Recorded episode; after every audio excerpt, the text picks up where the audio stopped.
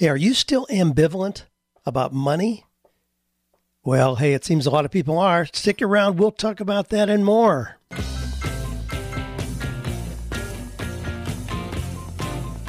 Do you love your work? Do you think it's possible? Well, you're about to find out. It's time for 48 Days to the Work You Love with Dan Miller on the 48 Days Online Radio Show. Whether you need a professional tune up or a work overhaul, this is the program for you. Now, here's your host, Dan Miller. Hey, thanks for joining us today. This is the 48 Days Radio Show where each week we take about 48 minutes to blast through questions real life questions that you and a whole lot of other people ask. We'll be talking about a whole lot of interesting things today, always interesting questions here on the show. Well, our business partner today is Gusto. Be telling you a little bit more about them here in just a minute. But here are some of the questions we're going to be looking at today. Well, I, I kind of gave a synopsis to a very long input, but essentially, somebody says, I have work that matters, more money, and no more panic attacks. So we'll hear about his journey into that progression that I just described there. And somebody says, I want to start my own business, but my credit is shot. What do you do there? I want to help people, but I also want to make money. I feel as if the existence of the rich necessitates the existence of the poor. Whoa. Always deep, meaningful questions. Thanks for submitting those. If you got a question, you can shoot it in to me at askdan at 48days.com. Well, our quotation for today is from John Ruskin, who said, When love and skill work together, expect a masterpiece. So, what do you think? What are you using in your work? Is it just skill, talent, need for a paycheck? or does it really include your your love as well? So the call to action is just a question: Are you adding love to the work you do? Now I'm going to end today, if we get to it, with the famous quotation by Kahlil Gibran, where he talks about love is really, you know, work is love made visible. So we'll talk about that. Well, our business partner today is Gusto. Now, we know payroll and benefits are difficult, especially for small business I mean, you don't have to, the time to be an expert in things like taxes and regulations. And there's a lot of payroll providers out there that just don't give you really the tools you need as just maybe a, a solopreneur somebody that just has two or three employees, or even if you have 10 or 15. It's just tough to figure all that stuff out. Well, Gusto is making payrolls, benefits, and human resource easy for small businesses Modern technology does the heavy lifting, so it's easy to get things right. Now, you can check them out. You can just Google Gusto if you want to see what people are saying about them, but you're going to find that they're being rated as the best payroll system for small businesses.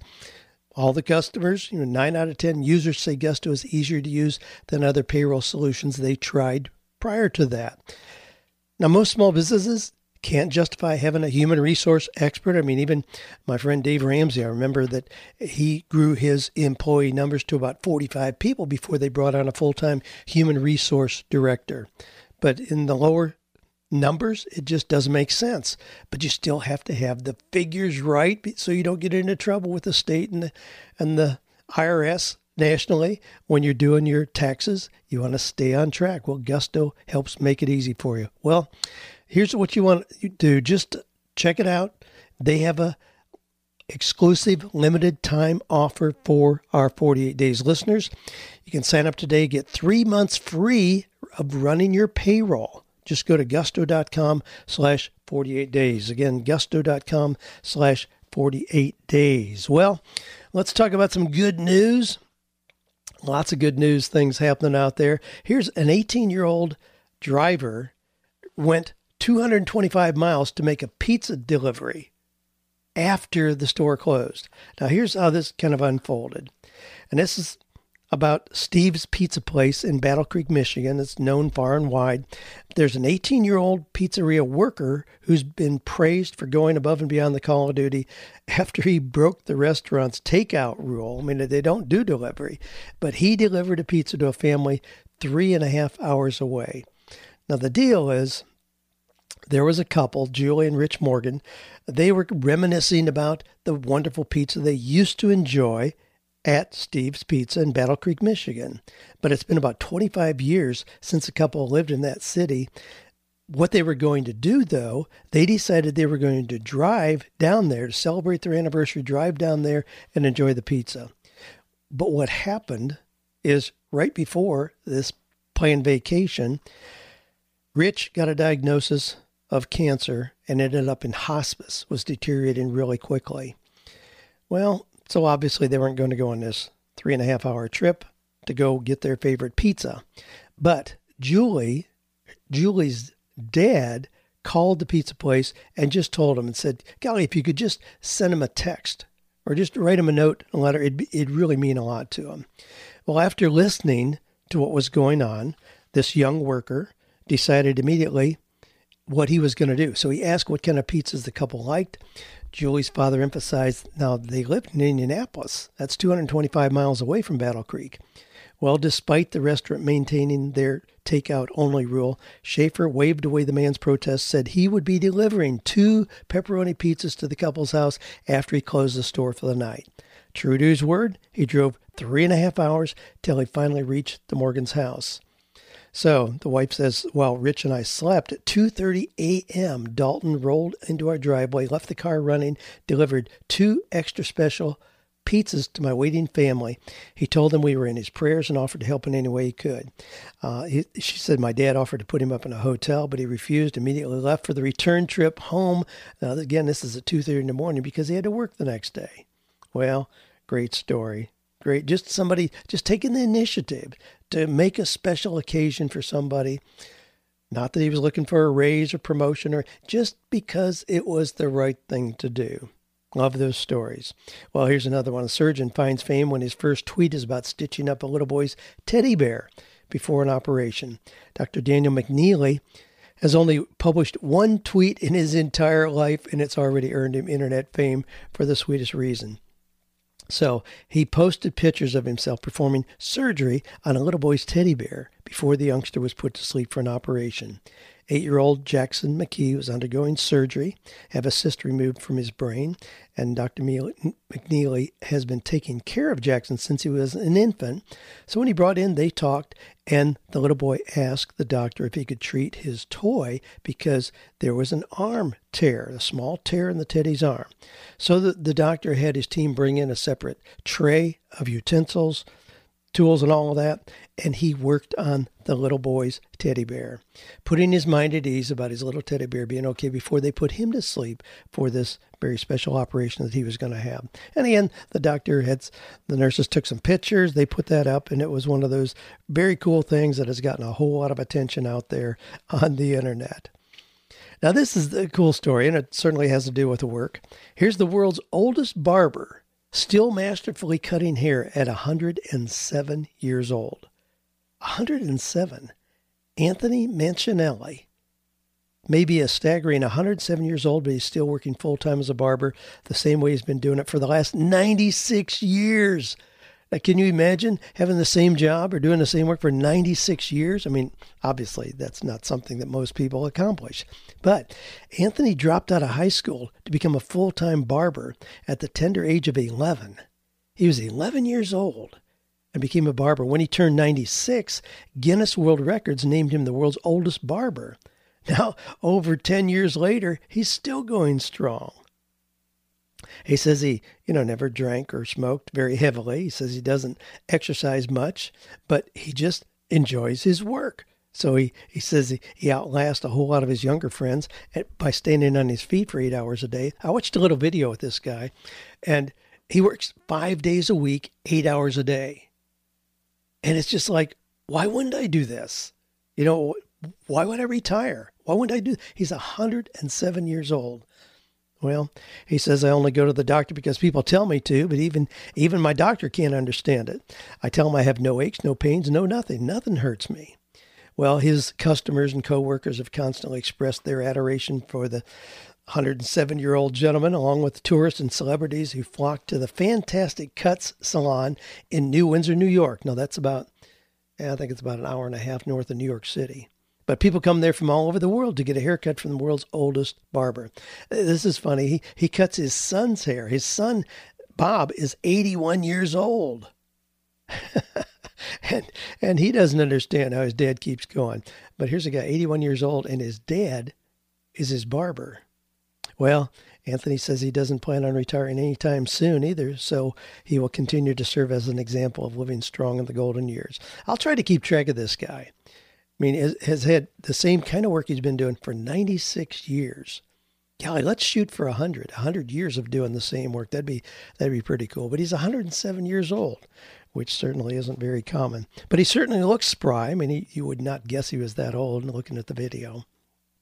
Well, let's jump into some questions here. Questions, comments, success stories. Got a whole bunch of things that have uh, flowed in here this week. Uh, John says, My wife and I have always dreamed of moving to the mountains, being minutes away from places to go hiking and camping. After reading your book, I decided to take action on our dream. I applied for a job in a beautiful town in the middle of the mountains. We increased our income. My wife is able to stay home with our kids, and every day we were able to go hiking at some of our favorite places on earth. God is so good and we're living our dream. Thanks for all you do, John. Well, thanks for those notes. I love getting those. Got more of them here that I'll get to in a little bit, but where people have taken action. I mean, that's the deal. That's the delineator as you hear these stories from people. People who have taken action. It's not being lucky or in the right place at the right time or having the right degrees or having the right intelligence. Nah, those things are small components, but the main thing is to have a clear plan and then take massive action. Hey, speaking of which, I want to mention too, we got our cruise coming up. The Acres of Diamonds Cruise. I'm so excited about that. Joanne and I have been talking about it. We've been looking at the growing list of people who are going to be uh, cruising with us that week, leaving in April, April 27th, 2019.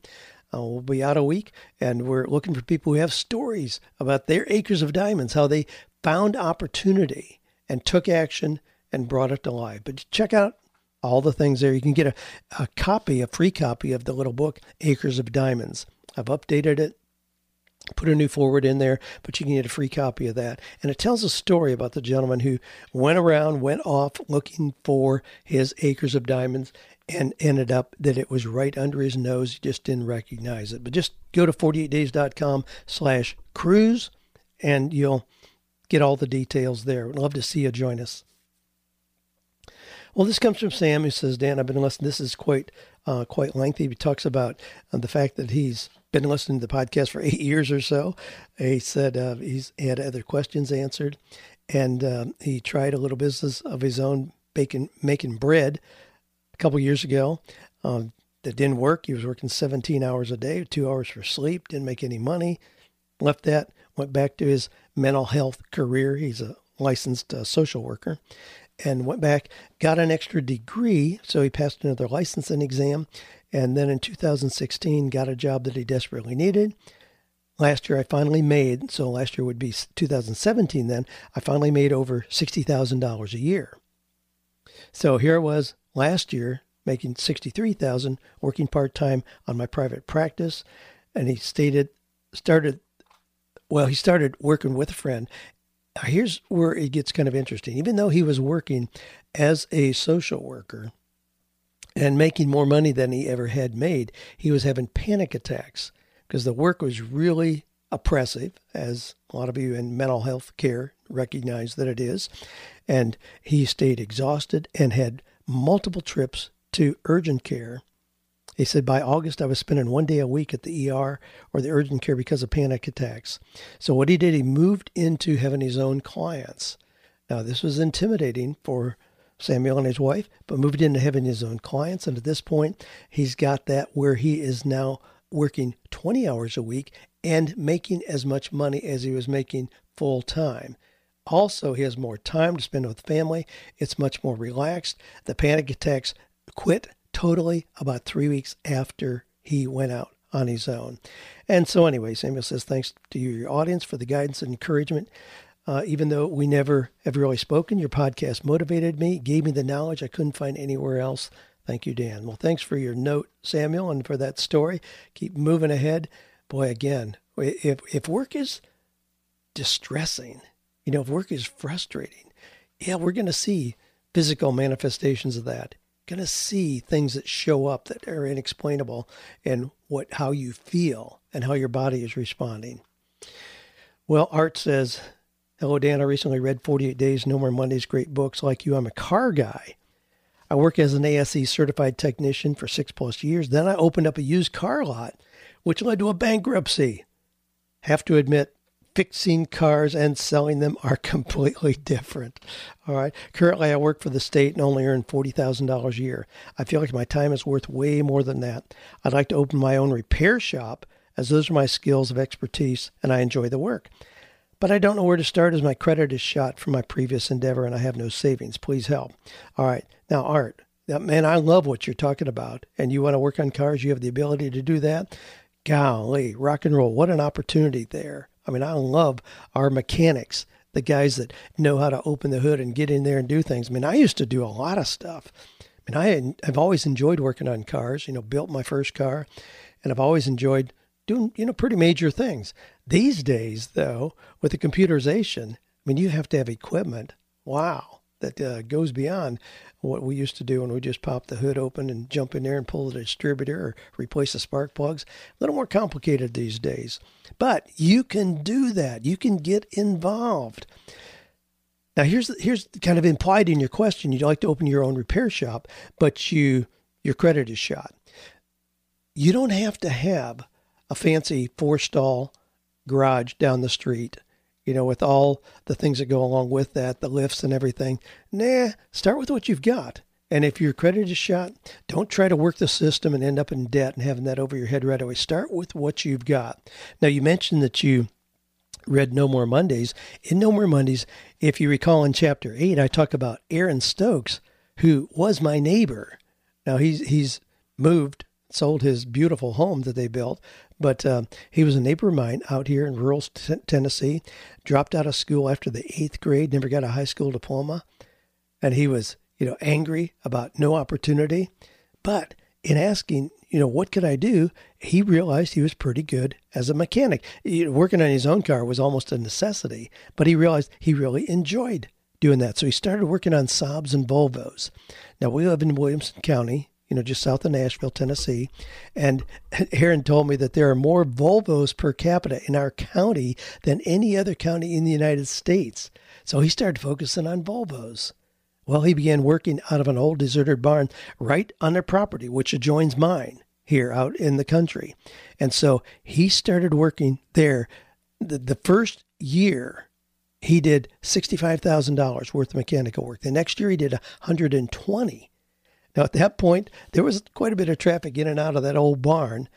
So he rented a warehouse nearby in Franklin.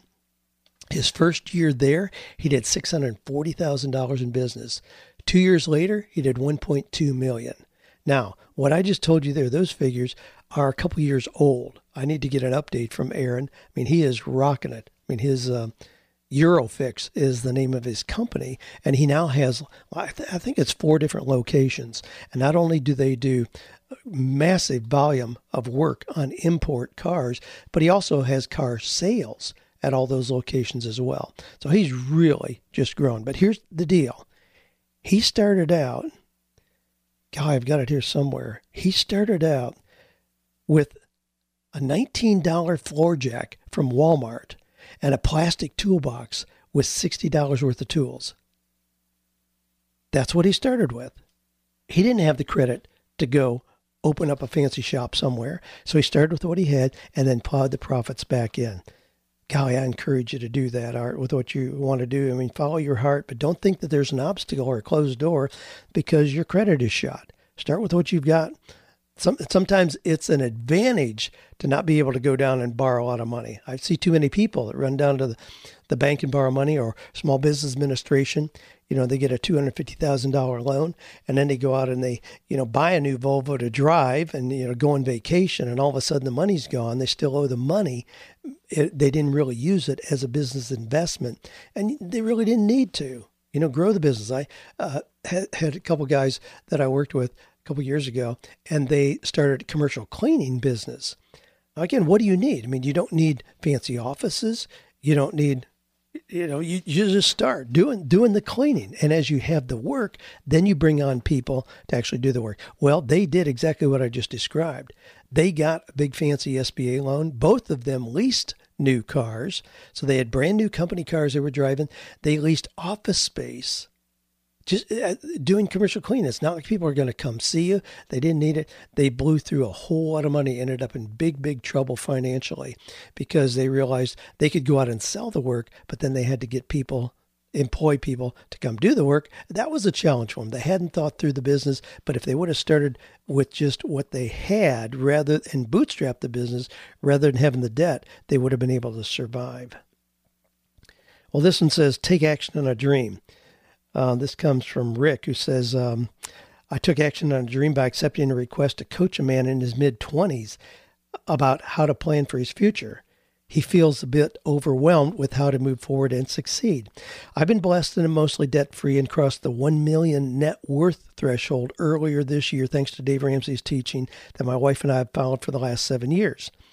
I dream of being a coach, but don't feel I will earn as much as I am currently earning at a job I greatly enjoy.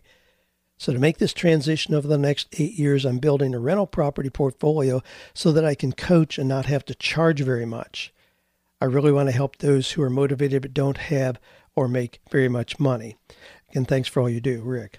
This is a challenging setup where you are drawn to doing something that you consider more humanitarian, altruistic, or ministry service I mean, that's fine. But when you say that's what you want to do, but you know you aren't going to make a lot of money there, I cringe a little at seeing that as a black and white issue. You can make a whole lot of money coaching if you want to. Now, certainly, you know, it's pretty, um, pretty common knowledge the things that I do. I am a coach primarily. That's still primarily what I'm known as.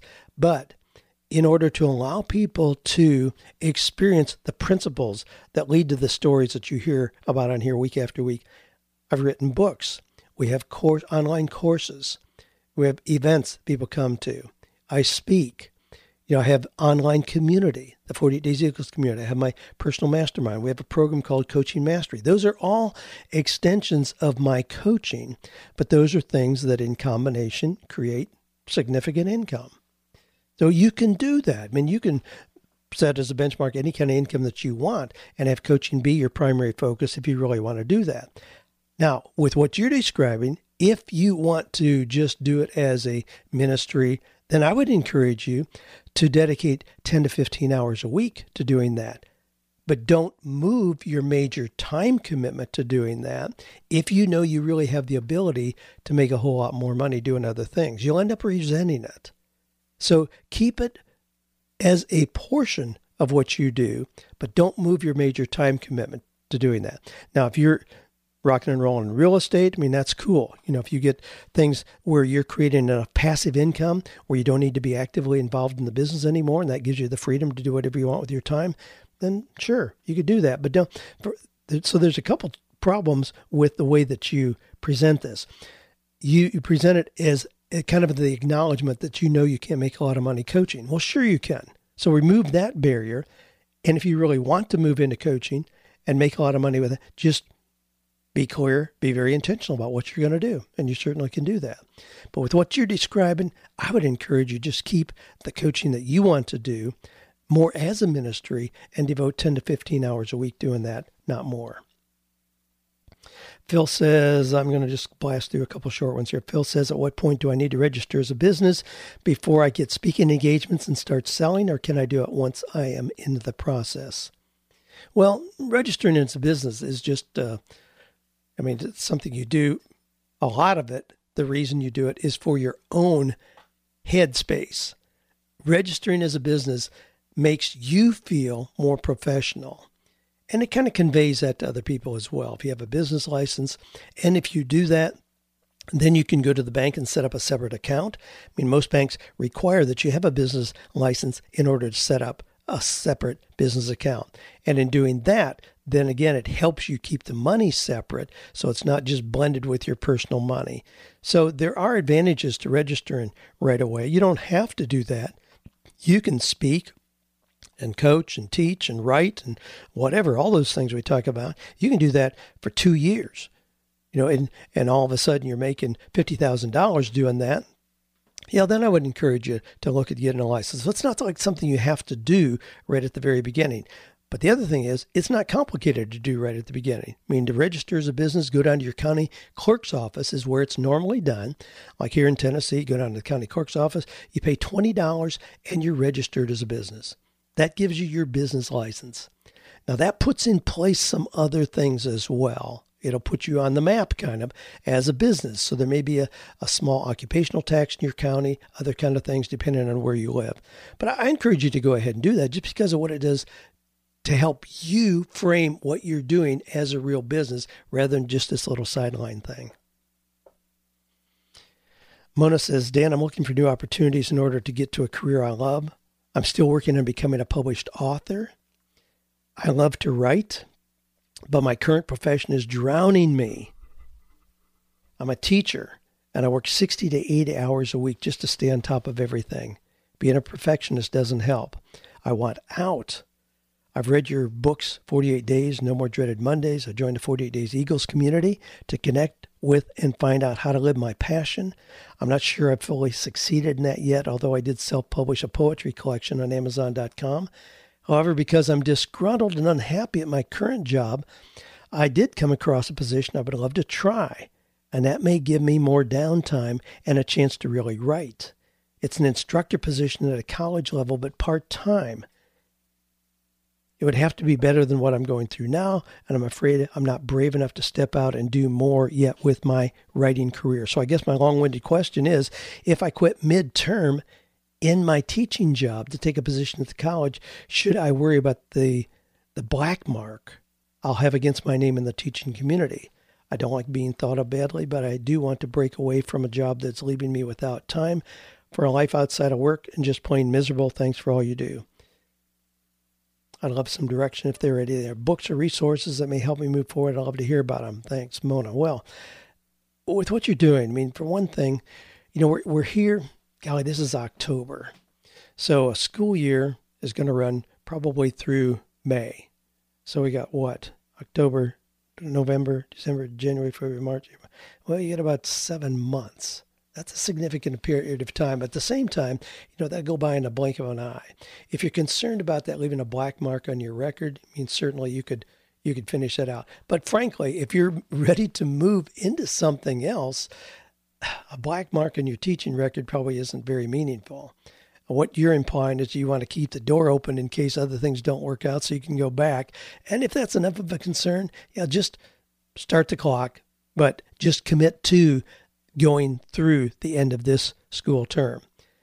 When you talk about writing as the thing that you want to do, you hear me talk about that a lot. There's a whole lot of people in the, the 48 Days Eagles community who want to write, evidenced by the book Time to Fly that was so beautifully put together by Jennifer Harshman and James Woosley, where they had people submit little short devotionals and what we thought was going to be a little book of 48 of those, that was our original goal, turned into they had to eliminate tons of them to make it a book with only 365. So there's one for every single day, Time to Fly. Now, so there are a whole lot of people represented who have written something that is now in that published book, which is really cool. So there's a whole lot of people who would love to have their writing be more of their focus and more of the income generation for what they do. Now, can that happen? Yes. Is it easy to make that happen with writing? No. I mean, there's a whole lot of people out there, even those with their name on the front cover of a published book, who aren't going to make a whole lot of money. I mean, we know most authors never make more than $40,000 a year. And really, the ones that make that from a book where they get that in advances and royalties, that's very, very rare for somebody to do that. The people who make money with their writing are leveraging it by doing other things. So they're you know doing ebooks that can be sold, they're putting together courses, they are speaking. They may be doing live events around the content of what their writing focus is, but they're doing all those things that leverage that writing beyond. I'm going to be speaking at a conference. Uh, well, it's a you know big conference for writers, and I'm going to use a Venn diagram where I show a book in the center of that Venn diagram. And I show financial projections on every component of the Venn diagram. So there are seven sections in addition to that center section where I show the book. With the book, I show zero projections. So I'm projecting zero income that comes from people buying it on Amazon or what you get from your publisher. Now, this kind of dis- dismays authors frequently, but it's a realistic model because what I'm telling people, and what I'm going to show at this conference, is if you take the message that you have in your book and you leverage that into other things like a membership site or a mastermind or live events that you do or speaking that you do or other ancillary products or turn it into a course or seminar. I mean, you can do all those things and you can make a million bucks a year. But it's not directly from your writing. So if you can get that model up and running, yeah, you can more than replicate the money you were making teaching at university. You can go way beyond that. But you have to be really clear about where money comes from as a result of your writing. Now, what you're talking about, you know, where you take a position that's just a part time position to give you more time to write, that's a very legitimate move. I mean, I've had Anna Powers on here, and she's very active in the 48 Days Eagles community. She's a young attorney who wanted to build her coaching business, but the demands of being an attorney in a big legal firm are just pretty overwhelming. So again, you know, they could easily expect 78 hours a week. That doesn't leave a whole lot of time for the writing. So she took a position with a small firm that didn't require those kind of outrageous hours. Now, it didn't have the big career path in front of her to move up to be partner, but it was still a position where she got paid well now much less than what she'd been paid at the big firm, but she did it very strategically so it would free up some of her time and emotional energy so she could devote it to growing her coaching business. Well, then in 2017, last year from January 1st until October 1st, she generated $100,000 in her sideline business of coaching. By the end of the year, it was 127,000. And then she structured a gradual phasing away from her traditional job and to be totally on her own of March of this year. So you can do that, you know, take a lesser position, fewer hours, even if the pay is less, devote more time to your writing. And then if you're real strategic about your writing, you grow that to make up the gap in income and go beyond, then you can make a full transition. Very, very common. Great setup. Now, this comes from Chuck, who, who titled this Ambivalence About Money. Boy, this is such a continuing theme. He says, I love your podcast, your books. I have this ambivalence about money. On the one hand, I'd love to be a millionaire, have enough to buy a house or open a retreat center one day, continue to create music for the world, do good things with the money. On the other hand, I get this sentence I feel as if the existence of the rich necessitates the existence of the poor like it's a zero sum game. Now think about that a minute, because that's what it's exactly what that implies. That implies that money is a fixed quantity. So it's like a pizza. So if you take a piece of that pizza, then there's less left for me and everybody else. Now that's a very unrealistic view of how money works. Money doesn't work like that. It's not a fixed quantity. There's there's opportunity for everybody to have lots of it if in fact they want to. And having money, when somebody has money, what it, it doesn't diminish the money others have. It usually allows more money to flow through that person to those who have less.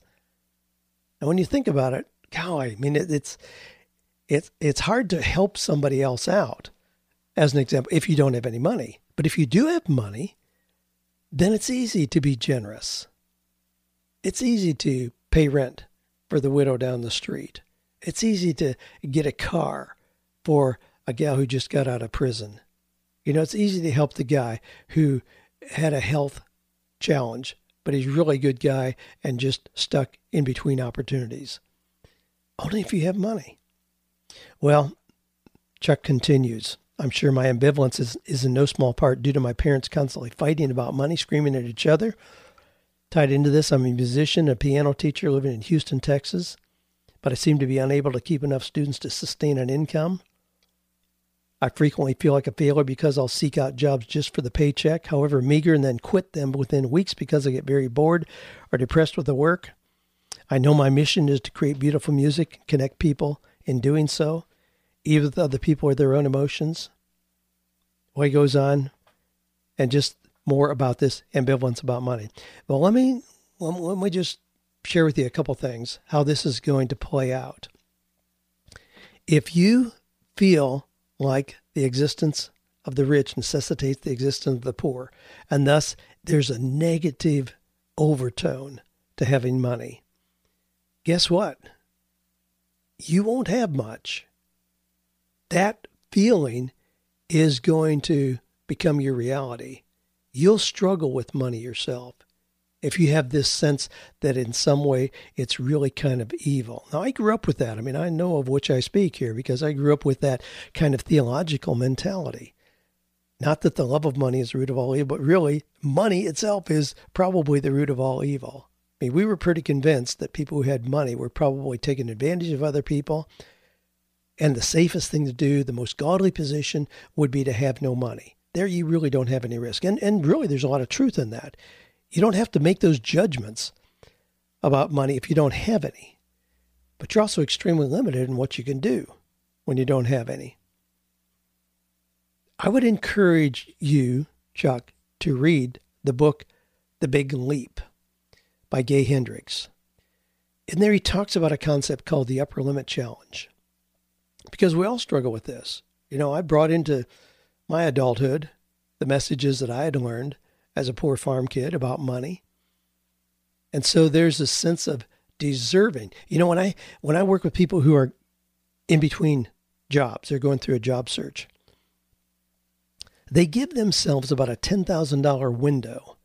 So if somebody's been used to making $70,000, I find that they'll look for jobs that pay between 65 and 75. So they got about a $10,000 window there. If there's a job opening that appears, it's exactly what they do. It validates their academic background and work experience, and it pays $130,000. Typically, they don't even apply. They somehow think, nah, that's probably out of my range. So we give ourselves this kind of narrow boundaries of what we think we deserve, and we tend to stay right there. Now, think about how this plays out. A lot of people in today's work environment, they're working a job, and you look for that three to four percent increase. So if you're making seventy thousand, you know this next year you're going to make seventy three. Well, that you can handle. That's a small, a small, subtle change. You can handle that. But what if you jump? What what if you create a course? Let's just go back to some of the things we've been talking about here. So you create a course, and the course is three hundred dollars. And um, golly, it really kind of strikes a nerve with people. It's something that people really value. And, you know, you, you aren't going to have the numbers that we would expect for a New York Times best-selling book or anything. We're not talking about 250,000 people or anything like that. What if you had a thousand people? A thousand people. And that's all who bought your course. Well, 300,000 or $300 it's $300,000. Can you handle that influx of money? Or will you do something to sabotage it? That's evidenced by the upper limit challenge. You have to prepare mentally for money to come your way, for you to be a good steward of money. If you aren't prepared mentally, you will sabotage the money when it shows up. And we see that evidenced with lottery winners, people who inherit money, you know, and bought because they weren't prepared mentally. Their mindset was not prepared for the money. Now, which comes first? You think, well, if I won the lottery, I'd learn to live. No, it usually happens the other way around. If you have the mindset, I mean, if you if you want to be a millionaire, start acting like a millionaire. I'm not saying that's a goal for everybody, but if you want to experiment with that, start acting like a millionaire. Spend time with them. See the things they do. Hear the things they say. Read the books they read. I mean, check just check out how you can model that, and it'll move you toward toward that dramatically. Well, great question. Love that. I love that issue, um, that being something that certainly I've had to work through and continue to work through. And I still struggle with the upper limit challenge, but uh, what a delightful opportunity to recognize that, wow, as we have a mindset to become a better steward of more resources, more, more tends to flow in our direction. Well, Barry says, over the last two years, I've been working for a team building company. I worked for this company as a contractor, but was invited to become a staff member when one of the owners had an accident in which he became a quadriplegic. Before the accident, I went to Coaching with Excellence, hoping to focus on training. Now I'm ready to continue with my plans. The quadriplegic owner is now an acting owner again and working as a consultant. I want to use the video and photos of the team building events that I helped design and do to create a curriculum with games for schools and churches. The owners are not interested in writing or marketing books. How do I go about approaching the two owners and asking for shared use? I'm not planning on quitting anytime soon, but looking to stretch myself further and prepare for something more. Golly, I really like that. I like the idea that you developed a training program there. You see that it has value, and now you want to use that. But it's like, uh, do you develop that on their time and with their resources in their environment? How do you take it out on your own? Just ask. I mean, I'd just ask. I wouldn't even try to propose some complicated sharing thing. I would just say, you know, look, this really has value. I know you're not interested in kind of leveraging this, but I'd really like to just take this on as a little project and just develop it so I can share it with more people out there. I just present it as such. it's not that complicated. There's not a lot of, you know, rights here unless you're showing people that um, where there's a question about the rights to show the people in the videos. I mean, that may be an issue more than ownership from the company. Is just the people that were in the videos. You may need to get some kind of a release from them to be shown in a course that you're then going to promote. Now, it's funny. I, I had somebody just recently one of my neighbors uh, talking to me about he's going to go to one of Donald Miller's StoryBrand events. And he said, Golly, when I went on the StoryBrand site, you know, one of the first person I saw people I saw was Dan Miller. Well, I wasn't aware of that, but I went and looked, and sure enough, you know, on the rolling video and promoting that company, there's a video of me when I was there. Well, they didn't ask me about that. I mean, it's just it, it's not that complicated a deal. Sometimes we make these things more complicated than they need than they need to be. But I just simply ask. Tell the company what it is you want to do, and just simply ask. Well, here's a note from Roberta who says the most memorable time that I acted on Dream was seven years ago. I had been on a one week mountain biking vacation with my husband in Scotland. We fell head over heels in love with the country and hated to leave when the week was over. Because I'm the primary breadwinner in our family, I asked my husband whether he'd be willing to relocate from our home in Oregon to Scotland if I could get a good job there. He said he'd consider it, but I don't think he realized this was a dream I intended to make real. Five months later, I was on my way to an interview at the University of Dundee and was offered a great position on the spot. Thanks to my pursuing that dream, we were able to enjoy two years in Scotland and to travel a bit in Europe before returning home to Oregon. I'm now in business for myself. Whenever I think I'm dreaming too big, I have this reminder that I can make big dreams come true. Well, I love those stories. Keep them coming in. Love hearing those stories of you who have taken action again and again and again. We're seeing that's the ingredient. It's not just knowledge. You know, a lot of people think, well, if I go to, you know, six conferences a year and read 30 books, you know, my life is going to change. Well, maybe not. Just increasing knowledge doesn't change your life. You have to move from knowledge to understanding and application. So the stories we go through here week after week, people have applied, they've taken massive action to change where they are. To be very, very confident. That's the real key. That's the magic sauce in this is to move into a new season. I bring a dream to life because you take action. You have to be willing to do that. Again, this time of year, wow, what a great time of year. Incidentally, we've got our new goal setting sheet up. You can go to 48days.com slash goals and you'll see the new 2019 version there of our goal setting worksheets.